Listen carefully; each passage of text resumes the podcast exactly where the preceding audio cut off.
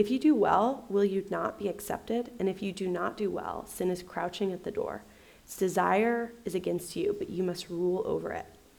Soon after that, Cain suggested to his brother Abel, Why don't we go into the field? While they were walking in the field, Cain attacked and killed his brother. This was the first murder in the Bible. Later, God asked Cain, Where is Abel, your brother? I don't know, Cain replied. Am I supposed to keep track of him wherever he goes? Am I his keeper? But God said, What have you done? Your brother's blood is crying to me from the ground. I am removing you from this land that you've corrupted with your brother's blood. It will no longer produce abundant crops for you. It will not yield to you its strength. From now on, you will be homeless, a fugitive who wanders from place to place. Cain replied to God, This punishment is greater than I can bear. You have removed me from my home and my work, from your presence. You have made me a fugitive. Whoever finds me will kill me. God replied, Not so. They will not kill you. Anyone who tries to harm you will receive seven times your punishment. God put a mark on Cain to warn anyone who might try to attack him. Cain left God's presence, traveled to a land east of the garden, east of Eden, where he would start a family of his own. Now it's time for some dialogue. Great. Uh, Shep, you are going to be on the hot seat today because every question starts with you. Okay, we won't make Shep answer every question first, so we'll always give you first dibs if you want to. Um, what was the difference between Cain's sacrifice and Abel's sacrifice? Okay, you'll do this one and I won't make you do the others. What do you think? Cain brought like some crops, but it wasn't like the best. Of, these crops are even the best. Of yeah, it's great. Anyone have anything they want to add to that? The difference between the, the two sacrifices? That Abel brought some faith. Mm. Yeah, that's interesting, Tristan. The connection between bringing in faith and bringing your best, and maybe those go together.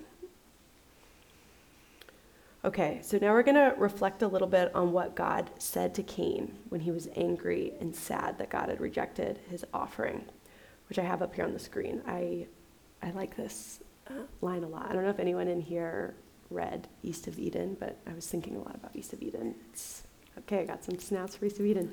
Um, this is a very important line in East of Eden, and I think it's important for us. So it says, God said, why are you angry? Why do you look so discouraged? If you do well, will you not be accepted? If you do not do well, sin is crouching at the door. Its desire is against you, but you must rule over it.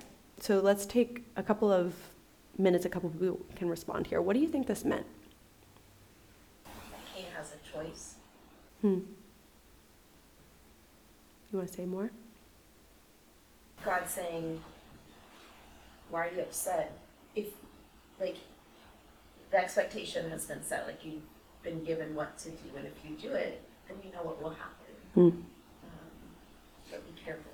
And so just, I don't know. I I think a lot about like the predestination last week. Mm-hmm. Like, but this God is clearly saying, you you have a choice. It's okay. You you can you can choose. This is not set in stone. Mm-hmm. And it's and also that it's not forever written. Like Yeah. you don't have to stay here. You don't have to stay here. But Yeah. Who wants to add on that? I feel like it's interesting that like say the serpent has gone invisible. Like so there is an enemy. It's like it's not just pain. Like there's some hostile power uh, crouching at the door. Its desires against you. Mm. But it's not the serpent who Mm. is doing that. It's now like inside Cain or part of Cain or Mm. some dynamic. Yeah. This feels like a generous response Mm. to me from God, which is like he's like sort of inviting Cain to reflect on. he's being a good therapist, I guess. he's like, well, why do you feel this way? Like, let's get at this. Like, this is, you know, you you are consumed by this anger, but this situation is, you know, by your actions. Mm. you know, is, is how we got here. Um, and he's even saying like, this acceptance or not acceptance is, is kind of on you, your actions. So you have all this anger towards your brother, or maybe towards God, I mean presumably towards God, which the text doesn't really get into. God's like, well, you can fix it, you know? Yeah. Which Cain does not do. Yeah, I think that theme does really come through in this these comments from God that this theme of agency and choice and that the past doesn't determine the future. Um, which is though striking when we think about what Cain does with his agency next. So let's turn to that. So or I think more broadly, the question I'm interested in hearing your thoughts on is before he murdered his brother, had Cain sin? Put differently, where do you locate sin starting in, in this story? Where's the kind of the turn for for Cain? To me, it seems like it's kind of at the beginning when they're giving the offerings. That seems to be the implication of what God is saying to him, of like, you're sinning by not giving me your best, or like, you're very sin adjacent. by Not giving me your best. I, I'm, I'm curious about this. I think it, to answer this, we have to understand what sin is, which I think, and a lot of times when we're sitting in a room in a church, we assume that we understand what sin is. But I think, uh, yeah, I, I, a common understanding of sin in like Messianic Jewish communities is missing the mark. But then, and then I think like growing up in like a Protestant tradition, I learned that sin was that which separates us from God. Hmm. Maybe like one is a more of a description, like de- definition by detail, and one is a definition by effect. Mm. Um, but I think, and maybe it's both, and maybe it's neither. But I think if if sin is missing the mark, then maybe he sinned by by giving the wrong offering. Uh, there wasn't like shame implied. There wasn't like distance created. Like like he's still God is still coming to him and talking to him, and they're having a conversation and saying it's it's not over. Um, and then it's not until like after he murders his brother that he's then cast cast out, which maybe we haven't gotten to yet. Sorry, but I just think like understanding then. So like, is sin the missing the mark, or is sin the thing that separates us from God, and like, or is hmm. it both? In which case, both of these could be sin. I don't know, but I think the way that we understand sin in this moment it has like really huge implications for then how we experience ourselves as sinners, or you know, like Yeah. in all the other ways that we talk about sin, like in culture and in theology. So I think this is really curious, Yeah. like this question, and which I didn't answer the question, but I think asking it is really great. No, I think it's good. I think one thing that stands out to me in this passage is, especially if you go back to the previous quote on the slide, um, sin is crouching at the door, its desire is against you, its overruler. It suggests or implies that sin has agency at the door, like there's an intelligence Um, which is just curious to say because that's not how I've often historically understood. And, and that quote also seems to imply that if you do well, you, you know, will not be accepted. But not do well, sin is crouching at the door. It's desires to screw over it. As of like, seems like if you do well, there's this grace or protection. If you don't, you're kind of more vulnerable to this thing that wants to consume you. Like an extra step from what we normally think about. Like normally it's like if you do well, you're not sinning, and if you don't do well, you are sinning. But but but yeah, that line kind of implies that there's like a, an extra intermediary step. Where, like you could not do well, and then you're like exposed to sin. It would be like an additional step, maybe. Yeah, there's an interesting way, and it's in a way this highlights a, a sort of fundamental relationality. Uh, on the one hand, we see, as Dave pointed out, uh, Satan diminishing a bit, which is interesting to me. I grew up, uh, my mom's always been like one of those people who's like, well, it's the devil. Like, phone rings during prayer at dinner. Satan, you're like, okay, he probably has bigger things to work on than like messing up our like dinner prayer, you know? Um, but then, like, the opposite extreme of that is this kind of like very, like, I think we're hitting on this idea of like sin is this very kind of individualized thing. I have my own sin stuff that's inside me that's personal. And I, I think this quote, all these comments highlight for me that this quote really kind of challenges both of those extremes that there's more this kind of like relational interplay and struggle that is becoming fundamental um, okay i'm to do i'm to read the last two questions together. They're basically the same two versions of the same question. We'll reflect on this and then go on to the next scene. So this is our first glimpse at god's relationships with humans after the fall. Do you have any thoughts on how this story is similar to and different from the interactions we discussed last week between Adam, Eve, and God? More broadly, what are we learning about humans and about God in this story? Yeah. I don't have, um, fully formed yet, so I'm gonna do a little bit. Um, and I wasn't here last week, but I think a lot of what I'm hearing is how much like internal turmoil of with humans that like Adam and Eve and then Cain had. And how, like if we do well, like we're feeling good and connected and um, kind of surrounded by God, but if we don't do well, then there's like this step of like fear. Hmm. And I don't think anger is bad.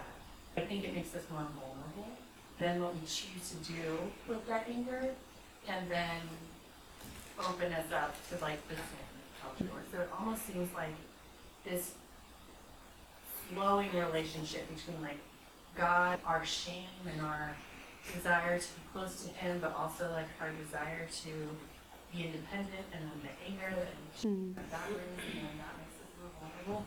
And so I think there's like, it seems to be like in the story, there's like a huge connection between God really wanting to see us and know us, Hmm. asking the important questions and letting us say that. But then also that we have our own free well Hmm. in what we do with that and which which way we choose to go. Mm. Yeah, that's good. I like that a lot. Um, I think it also for me is just uh, there's so much sorrow in this first story, and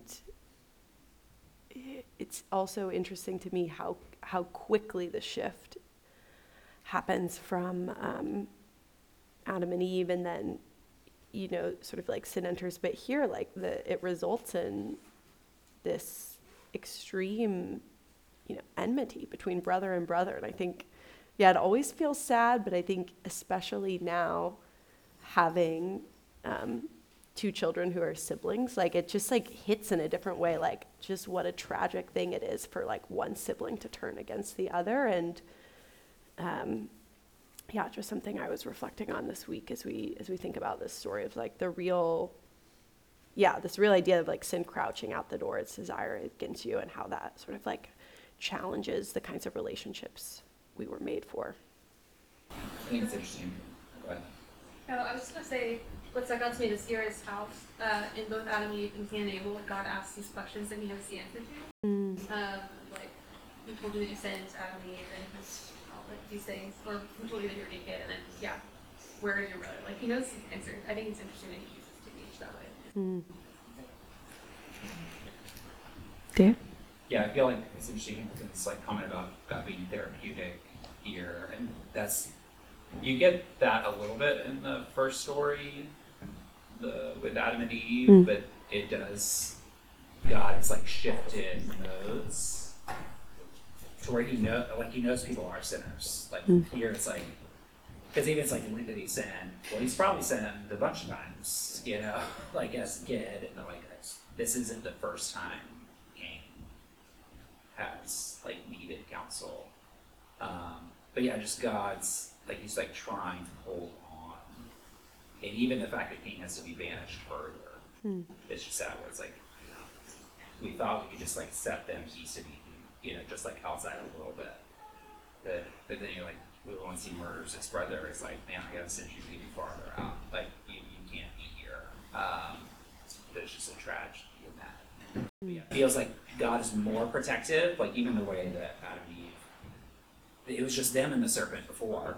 Um, where is God now? Why wasn't he like there coaching there? But now he is trying to coach Cain as the like in serpent's like internal influence, like trying to help him now. Um, so God feels more present in this story than he felt in the Adam and fall story. Yeah, that is interesting. A shift in God in intervening a little sooner, and even so, yeah, Cain goes the wrong direction. Um, okay, I'm going to move on to Act Two, Scene Three. Uh, there's coffee, so if you want to get coffee while I'm share, I'm, I'm going to talk for a couple minutes, share the story. This is a good time to grab your coffee if you would like some. Okay, Act Two, Scene Three, the flood. In a second. The number of humans on the earth grew rapidly. Not only did rebellion spread from Adam and Eve to their sons, it spread from generation to generation. Even though humans were created in God's image, every person chose to disobey God's ways. Humans were completely out of control, acting out in selfishness and violence all the time. When God saw that the people's hearts and minds were filled with evil day and night, his heart was broken. So God decided to start over, saying, I will completely wipe out the human race that I created. I'm sorry that I ever made them. But there was one man named Noah who found grace with God. Noah had a close relationship with God. He was the only blameless man living on earth at that time. So God said to Noah, I have decided to cover the earth with a flood, destroying everything alive, but I will give you a plan to keep you safe. God told Noah to build a large boat called an ark, giving him specific instructions about how big to make it, what it should look like. God said to Noah, Make an ark from wood, seal it with tar inside and out, build many decks and stalls for animals. I promise to keep you safe in this ark. A pair of every kind of animal, a male and a female, will come to you to be kept alive. You will also bring seven pairs of animals that I have approved for you to eat and sacrifice. And remember, take enough food for your family and all the animals. Noah did everything exactly as he was told, and just as God said, the floods came. Water burst from the earth, rain poured from the sky. When the waters came, Noah and his wife, their three sons, and their wives, and all the pairs of the animals boarded the ark. As the waters rose, the ark floated safely on the surface. The flood covered even the tallest of mountains, and all living creatures on the earth were destroyed except for those on the ark. After 40 days, the rain stopped. Many months passed as the waters slowly began to dry up. For weeks, Noah sent out a dove to see if it could find dry land. Finally, the dove returned with an olive leaf in its mouth. Noah sent the dove out again. When it didn't come back, he knew it was safe to return to land. As soon as Noah came off the ark, he built an altar, selecting pure animals, sacrificing them to God as a symbol of his thankfulness and worship. God was delighted by Noah's sacrifice and said, I promise to never again destroy all living things with a flood, even though people's thoughts and actions are bent toward evil from the time they are children. As a symbol of my promise, I will hang a rainbow in the clouds. When I see the rainbow, I will remember the eternal covenant between me and every living creature on earth. Then God to- told Noah and his sons, I have put all animals under your control. You can use them for food, but you must never eat animals that still have their lifeblood in them. Life is in the blood, all life belongs to me, and those who murder must be punished. God blessed Noah and his family, telling them to have many children and once again fill the earth with people. It's time for some more dialogue. Okay, anyone can answer this question, not just Shep. Why did God flood the earth and destroy everything? Do you think he had good reasons for doing this? Oh, Lucy's here. Lucy, it's on you. you can just share one thought.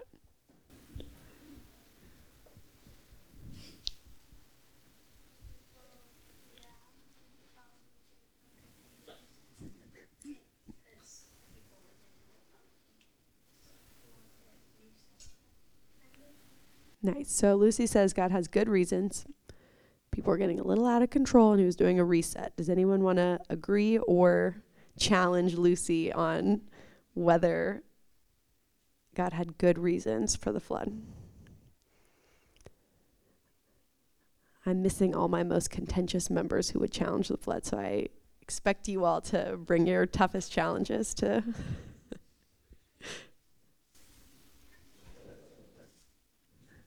I mean, okay. One thing about this that's hard. I'm gonna. I'm gonna. Somebody has to wear a Jared Davis hats. That's what I'm saying. There we go, Hamilton. Um, is like one thing about this that's hard is that this does feel like a shift where like Cain is even. You know, arguably Cain is even considering something evil, and God comes in and is like, "Hold on, let's talk." And here, everyone is doing evil, and God does not, least as recorded in the story, like does not go and intervene personally, and he's just like, "Let's just start." Hmm. And so, like, that's something that's really challenging is like we see grace and mercy for Noah, but it's uh, a really challenging aspect of this is that, like, God basically seems to come to the conclusion that people are irredeemable, Mm-hmm. which is really a hard thing to know how to even react to. Hmm. Yeah. Other thoughts? God's regret really hit me hard this time. Hmm. Yeah, that he says he wishes he hadn't even made them. Again, begs the question like, did God does God make mistakes? Hmm. And did he make a mistake? I mean, we believe that his character is like he's omniscient. He knows everything. He knows his intention to do everything. So it seems also strange for him to do something that he has to regret about. Because he already knew what he was going to do. Hmm. Yeah, I think, and I think the challenge is like the God has shown where He showed grace to Adam and Eve. He showed grace to Cain and said, "No one will kill you. Um, I'm going to protect you." And then, like in this, like the sort of subplot of Cain's falling, like what was the effect of that? Like Cain, what's it, L- Lamech, which is like Cain's great grandson or something like that. And he said like, if Cain killed one person, I could kill seven times seven. He was like, it's like he, where like that was act of God showing mercy to Cain was just people using it for license. And just like, oh, we'll do whatever we want. Kind of thing. Hmm. Um, and so clearly what God has done is not working. Uh, in terms of, of perfecting or getting back to people. Hmm. And will reset work, you know, Lucy says, like, is just reset, is that what we need?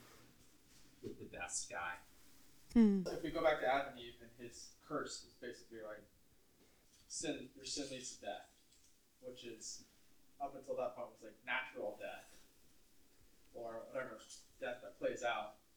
But then here he like takes it a step further. He's like, I'm going to intervene and actually wipe everyone out, and you're gonna. So it's like it seems excessive or another like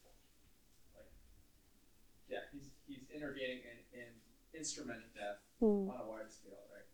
Hmm. In addition to the curse of natural death, it's all humans. So it's like plot, like there's quite a plot. Right? I think it's interesting to think about like everything in God's perspective, like a perfect God watching so much sin, watching mankind like partake in day by day, just overwhelming to just watch all of that. And like the idea of water, like cleansing everything, wanting everyone to be pure, like I think it's just like seeing God's pers- emotional perspective and um, Mm. like earth would not be earth, mankind would not be mankind if there wasn't sin. Not everyone can be perfectly pure and cleansed. So um, I think it's just, I, I think it's interesting to look at it as like how hard it is to watch people act in the way they do all of the time. Like, there's so much sin. So. Mm. Yeah, that's interesting. It, it raises for me. I feel like in this story we see a little bit more um, like emotional variability with God, like God being more disappointed, but then also it's interesting to me and that it talks about how when it when Noah does make the sacrifices that they're delightful for God. Like you like sense this like joy, kind of the opposite extreme. Whereas I feel like so far it has been more the kind of a good therapist, like it's probably why I wouldn't have been a good therapist. Like you're not supposed to get too emotional in response to what the person is saying. Um, and here I think we see a little more of God, you know, having his own kind of uh, ups and downs. I'm going to skip the second question, but you can comment on it if you want to. I think we've highlighted it already, but basically it's like, how do you react to this? How does it make you feel? But what I want to go to is the story says that Noah was blameless. What does that mean for Noah to have been blameless? And the second part of this question that I think is really interesting is do you feel like we always think of Noah as kind of you know, the lucky one here, Noah and his family, but was there anything that might have been costly about being spared? Takes me a minute to process, so I'm still thinking about the first question. But um, You can always go back to the first question. So bring us back there. I just want to say, I think something that I really wrestle with is like about God in this story is like wanting to trust and believe in like God being all knowing. Um, but it, when I experience the story, especially for the first time, it's like pretty emotional and it's even like our lives as they're playing out, like we we are met with surprise and met with like things that we didn't anticipate. And so it just feels hard, I think, seeing it feels like not that God is being reactive, but that God is reacting in a way that makes me feel like, oh, like, Mm. did you not see this coming? Mm. Um, but makes you think that it won't happen again. Yeah. It makes me question and have a hard time with like God being able to see the future, like from before like everybody turned bad the first time. Mm. Like why didn't God anticipate that? And then also like once the flood happens, like is God not anticipating like that that could happen? Mm. that everybody would walk over. So yeah, I just want to share that. It's something that I'm working. Yeah. Who else wants to share either how how they react to this or their thoughts on Noah being blameless, being spared? One thing that's interesting is like Noah's reward for being blameless is to have to build a huge ship, like do a ton of work, Mm. and then care for all of the animals by himself. Mm-hmm. Seems like a lot. Mm-hmm. It doesn't seem like something that is very desirable. Um, and I'm kind of finding myself thinking like, if everybody else died, like I might want to just be with the other people Mm. and not have to go through all of this work and being like cooped up on a ship With your family. and it's like Yeah. So I, it makes me think like, no one had to go through a lot to get through all of that. And also, like, what, what was the quality of life for everybody? Mm. It could have felt like really Yeah. I looked up blameless um, to see it in this context, uh, the word there, not just a general definition.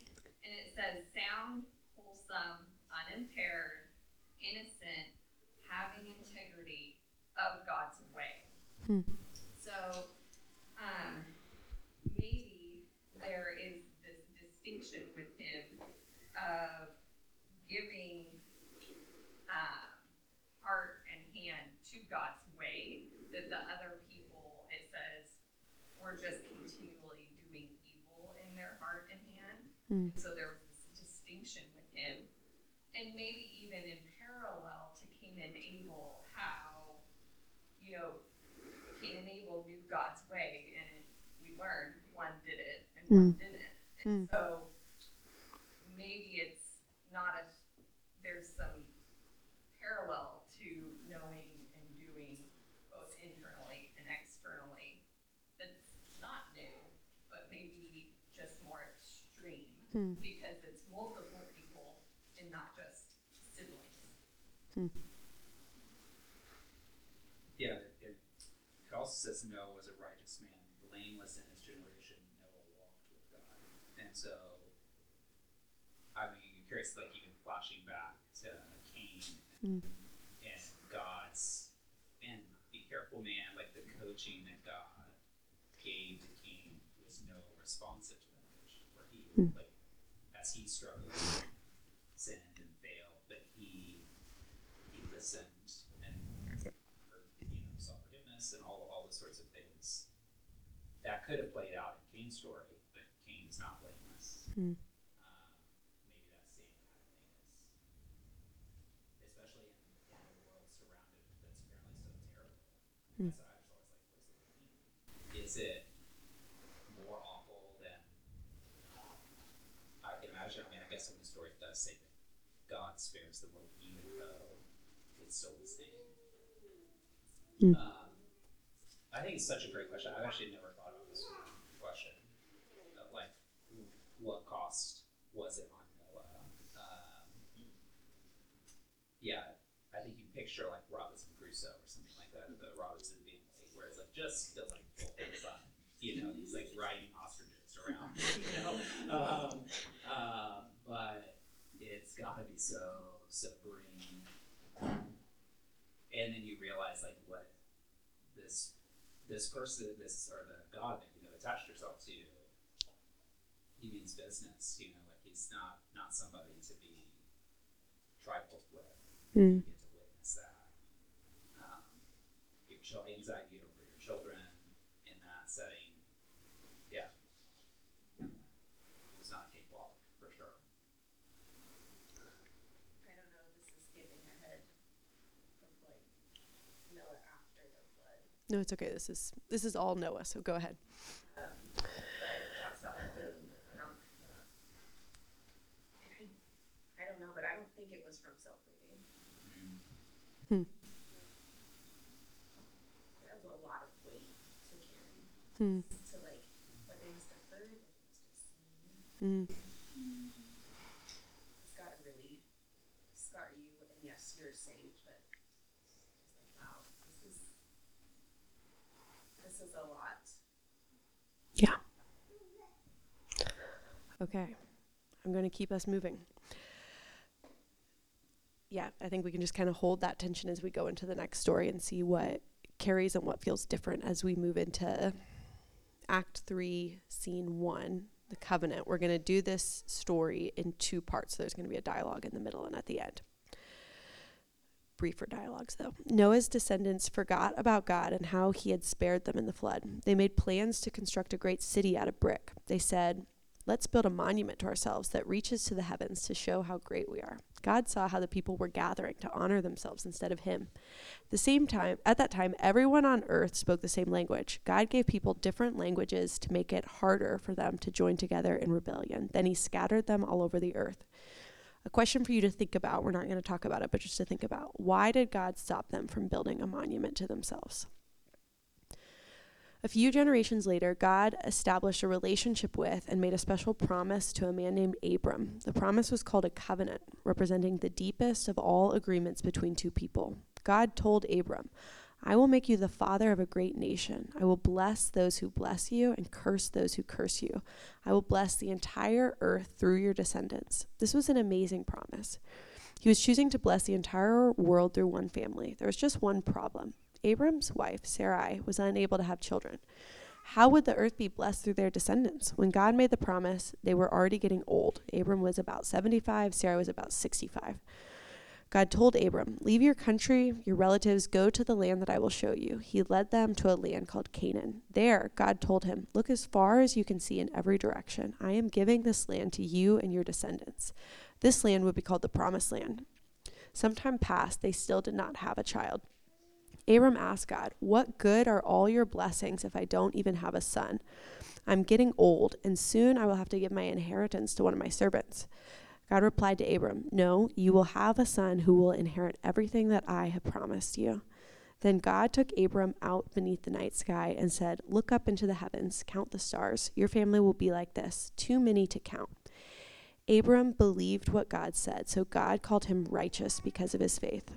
But more years passed. Sarai became impatient. She ordered her servant, a woman named Hagar, to be a substitute for her. Abram agreed. Hagar became pregnant and gave birth to a boy named Ishmael. But Hagar and Sarai's relationship became strained. During the pregnancy, Hagar began to despise Sarai, and in return, Sarai treated her terribly. Eventually, Hagar and her son Ishmael were sent away and not allowed to live with Abram's family. But God protected Hagar and her son, so much so that Hagar called him the God who sees me. When Abram was 99, God appeared again, saying, I am the mighty God. Serve me with your entire life. I will keep my covenant with you for many generations. I am changing your name to Abraham, which means father of many nations. I will always be your God. You will always be my people. Then God added, I am changing your wife's name to Sarah, which means mother of many nations. Very soon she will be blessed with a son. You are to name the son Isaac. Both Abraham and Sarah laughed to themselves in disbelief of God's promise. Abraham wondered, How can I become a father at a 100 years old? Sarah thought, How could a worn out woman like me have a baby? Abraham asked God, Would you pass on your blessing through my son Ishmael. But God said, Why did you laugh? Is anything too hard for me? A year from now, you will have a son. It is through Isaac that I will pass my blessing. Sure enough, a year later, just as God said, Sarah gave birth to their first son, naming him Isaac, which means laughter. The birth of Isaac was the beginning of God fulfilling the promise he made to Abraham. God desired for Abraham's descendants, called the Hebrew people, to be a new kind of people who would show the world what it means to live in relationship with God and walk in God's ways. Okay, so we just have uh, a couple of minutes for this dialogue. But I want to hear your thoughts on what did God promise to Abraham? What did he want Abraham's nation to be like? What does this promise tell us about what God is like? You can also share other thoughts on this story if you have a burning thought about the Abraham, Sarah, Hagar triad. Well, youth, looks like you guys have to go first. No one wants to talk until you share your thoughts. what do you think God promised to Abraham? Anything about it? It's not a trick question.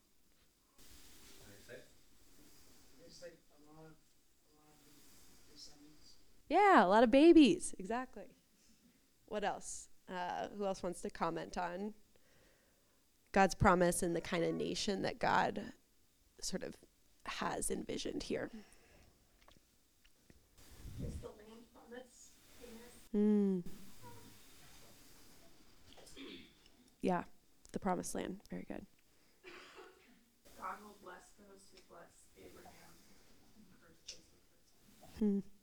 What does that tell you about what God is like? It's interesting to think of the going straight from the Noah story the story. Mm. Um, so we have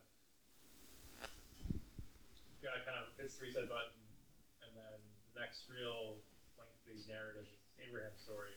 This is kind of an echo. Of, there's like one person that's kind of the the righteous person, um, and this time instead of saying like we're just gonna kill everyone else, it's like okay, we're gonna use this kind of seed to like Hmm.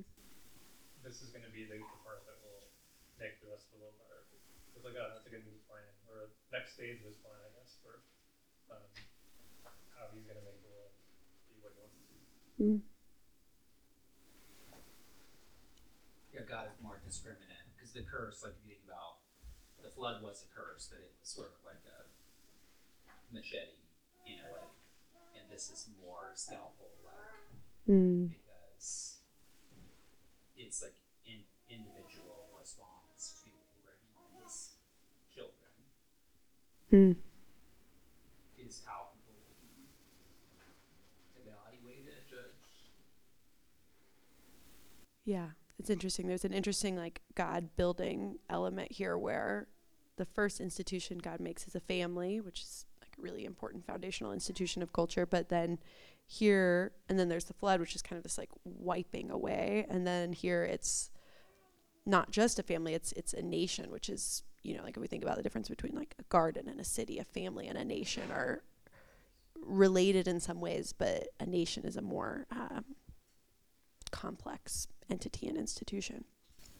And even into world, because it says, and in you, all the families of the Mm, will be blessed. So there's some, sounds a little, hyperbole maybe, is not the right word, but it sounds like a little clue as to, um, the grandness of this blessing, not just being, um, about one family or even one nation, the whole world. Mm, It's like a hook to keep you anticipatory. yeah, that's also interesting, Marley. We did the tiny bit on Babel, and there's kind of a a way in which that feels like not the flood, but a mini version of God kind of thwarting plans. But then here, it's it's not just okay. I care about this one family. It's all these other people that I've dispersed. I care about them too. There's a kind of back and forth. Which is a reestablishment of what nations should look like Mm. within our world, not one that is Babel. Yeah. But this other, this other nation that is his nation. Mm. Um, I don't know. I have problems with Noah, flood. Just like it just, it feels. It, it's. I think it's a really difficult passage Hmm. because it shows, in some ways, like the enormity of God's power to Hmm. Wipe out everything, but also His limitations and His power to change hearts. Mm. Um, and we go back to like why he does that. It is for relationship, presumably. Um, but I guess why why does he limit his power um, Hmm. in really changing people? Mm. um, but exerts it in a way that wipes him out when like, the next term we had Babel in exactly the same place. Mm. Uh, but it is an interesting contrast going from Babel to, to the nation of Israel ultimately. Mm. Yeah, The other thing, Um, well, yeah, just what you're limiting. What Tanya said, like at the end of the flood, God limits himself, like destruct. He limits his destructive, even though he is powerful to flood the earth again if he wants to. He says, "I'm not going to," um, and so he's like self-limiting. Hmm. He's in self-control, of, right? And then in this case, so that's like a covenant to to not use power, and then this is a covenant to use power for good. Like I will bless you, Mm. and I will bless the world through you. Like, Mm. It's a positive, like there's like a a positive flood here. Mm. Uh, like I am going to fill the world with blessing, um, and I'm going to do it through you and your son. Hmm. Yes, be one son. this is kind of a tangent, but um, it was just it struck me interesting that before Babel, everyone spoke the same language. It was almost a curse for God to disperse everyone in multiple languages. But today, and then of course in heaven, many tribes and tongues and nations. Mm-hmm. It's the beauty of diversity that's that worships God and sa- but it was born out of a curse. Mm. Diversity is born out of essentially a curse to like we all have to speak different languages. But of course, we see diversity as a beautiful, wonderful thing now. Mm-hmm. Um, I guess if I could tie it back to like what God, what it tells us about God is that He can take even His own curses for good and Mm. ultimate for His own worship. Um, but yeah, it just struck me as crazy that diversity of language, of tribe, and nation is actually born out of this, like a punishment Mm. in some ways. Yeah, and these two stories feel so to me in that like before the Tower of Babel, there this is the idea of like, this is my people and that's your people. Mm. It's like we're all, we're all just kind of hanging out, I guess, and and like this idea in Abraham's story of like you are my separate people, you are my Mm. people feels like you almost can't get to that step or that idea without going through the Tower of Babel first. Mm. I- I think the Tower of Babel, though, is an expression. Not only is it building a tower to themselves, but they are disobeying the Lord to fill the earth. And so I think diversity was a part of God's plan. They were supposed to spread out, Hmm. fill the earth, multiply, fill the earth, be fruitful. And they did not spread out. They stayed together. Hmm. And so God is actually like forcing them to do what He told them.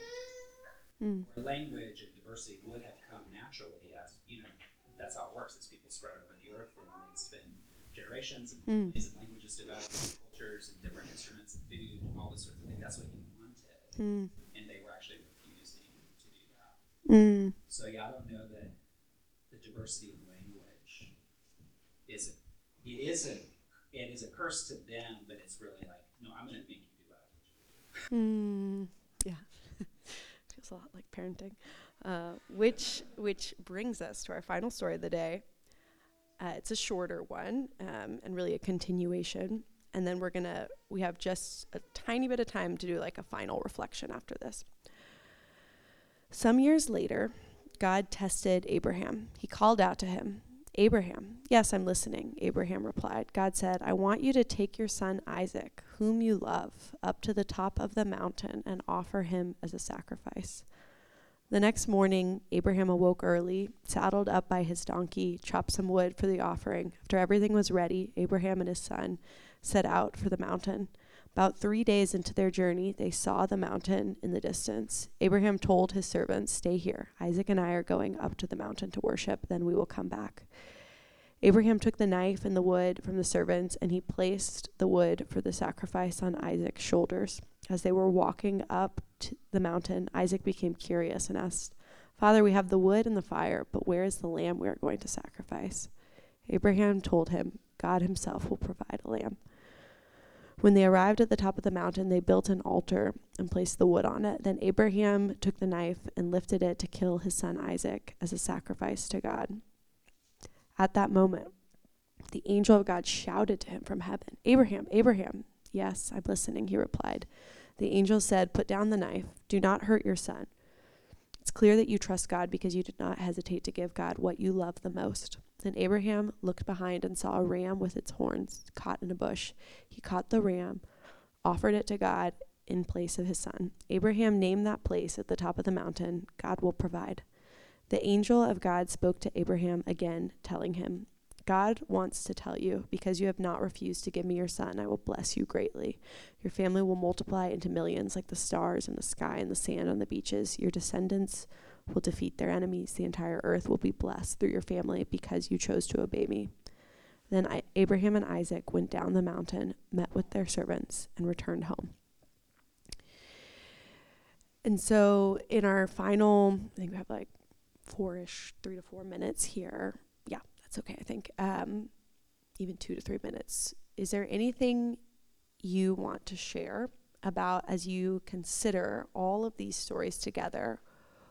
What they reveal, and this last story in particular, what they reveal about God, humanity, and the relationship between the two. I think I'm struck by the humanity of both Noah and Abraham. Mm. About it's easy to think of them on this pedestal of like the Old Testament, but they're just men. They have to be very holy men and men that God. And thinking about them hearing these promises from God and like, that you, you would believe these things really happened. Like Mm. the water starts rising, Noah, I can imagine thinking like, wow, he was for real. Mm. He actually meant it. He's actually killing everybody except for me, which would be a harrowing feeling. And then Abraham, as he like raises the knife, again, like wow, he was for real. Mm. Um, and I think that's that's it's easy to think about. Oh, they just trusted God the whole time, and they were just fully. But the, these people were fully human. They weren't divine. Mm. You know, humans that were you know engaging in these events. Uh, I think I was struck by that today, and by that I hadn't been previously. Mm. John? Yeah, something that kind of keeps coming up to me with these stories is just sort of God's role Mm. in the story so far. Like God creates this cosmos that we inhabit. He like sets the stage. He creates an environment, Mm. and then he creates images of God and gives them authority and blessing to steward the life, the, the environment that he's created. And the humans, the images of God, keep on screwing up.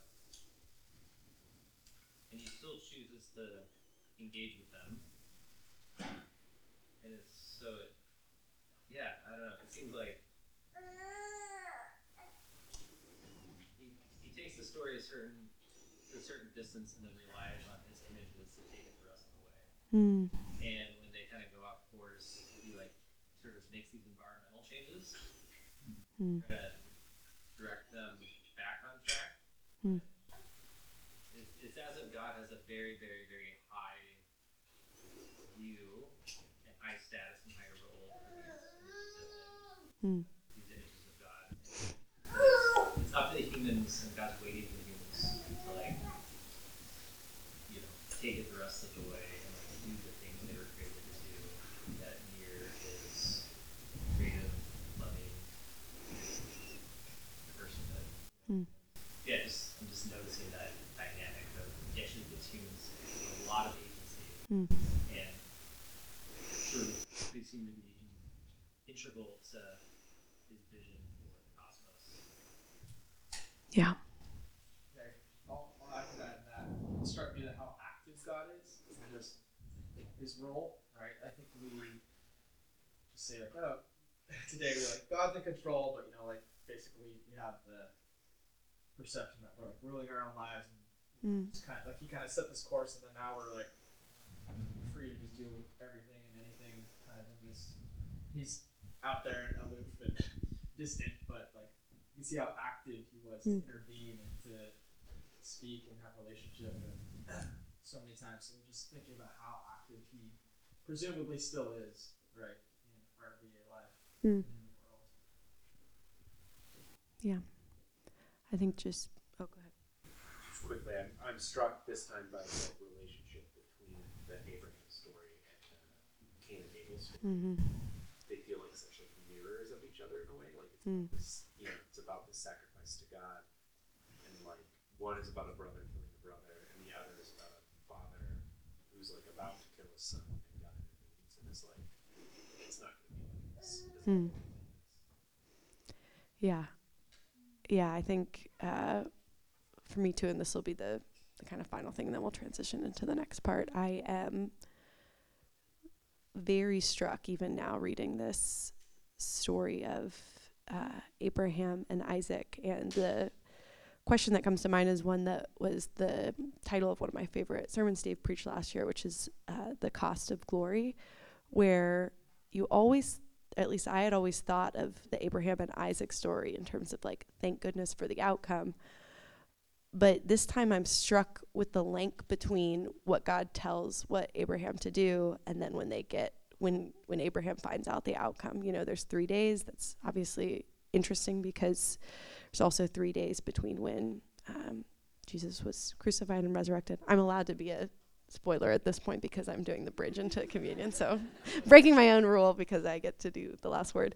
Um, but yeah, just really thinking about how sin is very costly. I think we see that in these stories, but glory is also costly. Like being blameless is costly. Uh, yeah, I just can't. It, it does raise this question for me: Is did Noah feel like it was worth it? Did Abraham feel like it was worth it to live through that three days of what he expected he was going to have to do. Did Isaac feel like it was worth it? You know, you're like, this has got to affect the father son dynamic significantly, even though the ram came in. It's like, okay, I got to keep an eye on you, Dad.